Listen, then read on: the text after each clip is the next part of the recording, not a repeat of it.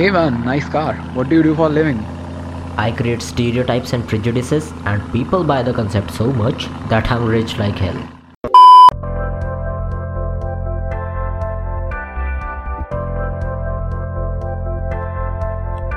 Yo listeners, what's up? Namaste. This is Divya Gupta with you guys after a very long time and hope you guys are doing pretty good. If not, let's do good together in this episode. Am I being too energetic?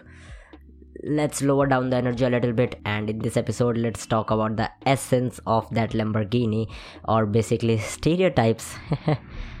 uh I know that didn't fit right in there. That's what she said. But had to do that due to my show title. I apologize. So, if we look at it, stereotypes are really a bad influence for the society, but we definitely need them. Yeah, that's but. I mean, where will all the dark jokes be coming from? I really love them. Okay, wait, let me first tell you guys what basically stereotypes are.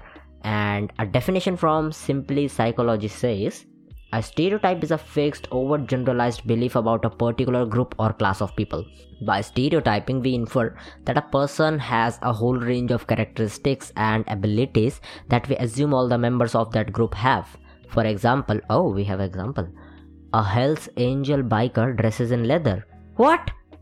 But why? Hell's Angel can be a boho chick or might as well prefer streetwear, but I would personally love a glance in a sari.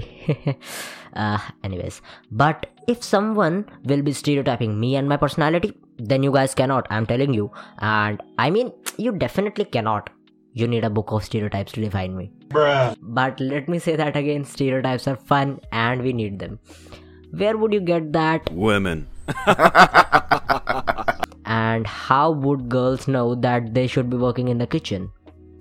Apart from this popular and ever changing opinion, I have something else to add. But before that, let's see what else does internet say. One advantage advantage okay of a stereotype is that it enables us to respond rapidly to situations because we may have had a similar experience before.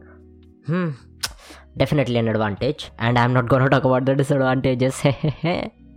I love how this podcast is like you know reading my own mind. It's like 69 absolutely stupefying. Did i just stereotyped men's state of mind? Okay okay no more these silly jokes. But those lines were absolutely poetic. You guys have to agree.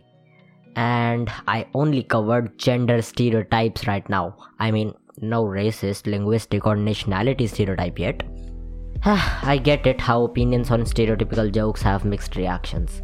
Might as well, these jokes can be used for satirical purposes, but mostly I see them being used for entertainment purpose. There is absolutely no debate on this topic, as there will always be a split and argument where these jokes are appropriate or not. And once again, I would like to quote a popular line that I use quite frequently You cannot change things, but you can change how you perceive them. Things like you get a bit senile with age or black people circuit studies are always there and they are not made so that you can fit yourself in. we are all in a fast moving era where what you feel doesn't even matter and you're all by yourself. So let's make it like that. Where's the problem? Stereotypes are hurled towards a general population or a group, and just because you are a part of that group doesn't necessarily mean that it will define you or is specifically targeting you. And let me tell you a secret you can use a stereotypical dark joke for a person who is trying to define you with a stereotype.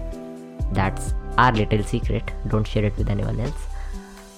With this violent and not so peace loving and also amelioristic solution, I would like to sign off for today. Keep yourself healthy, keep making stereotypes and stop getting affected by it. Maybe you'll be able to buy a Lamborghini too one day from selling your own stereotypes. See ya in our next one.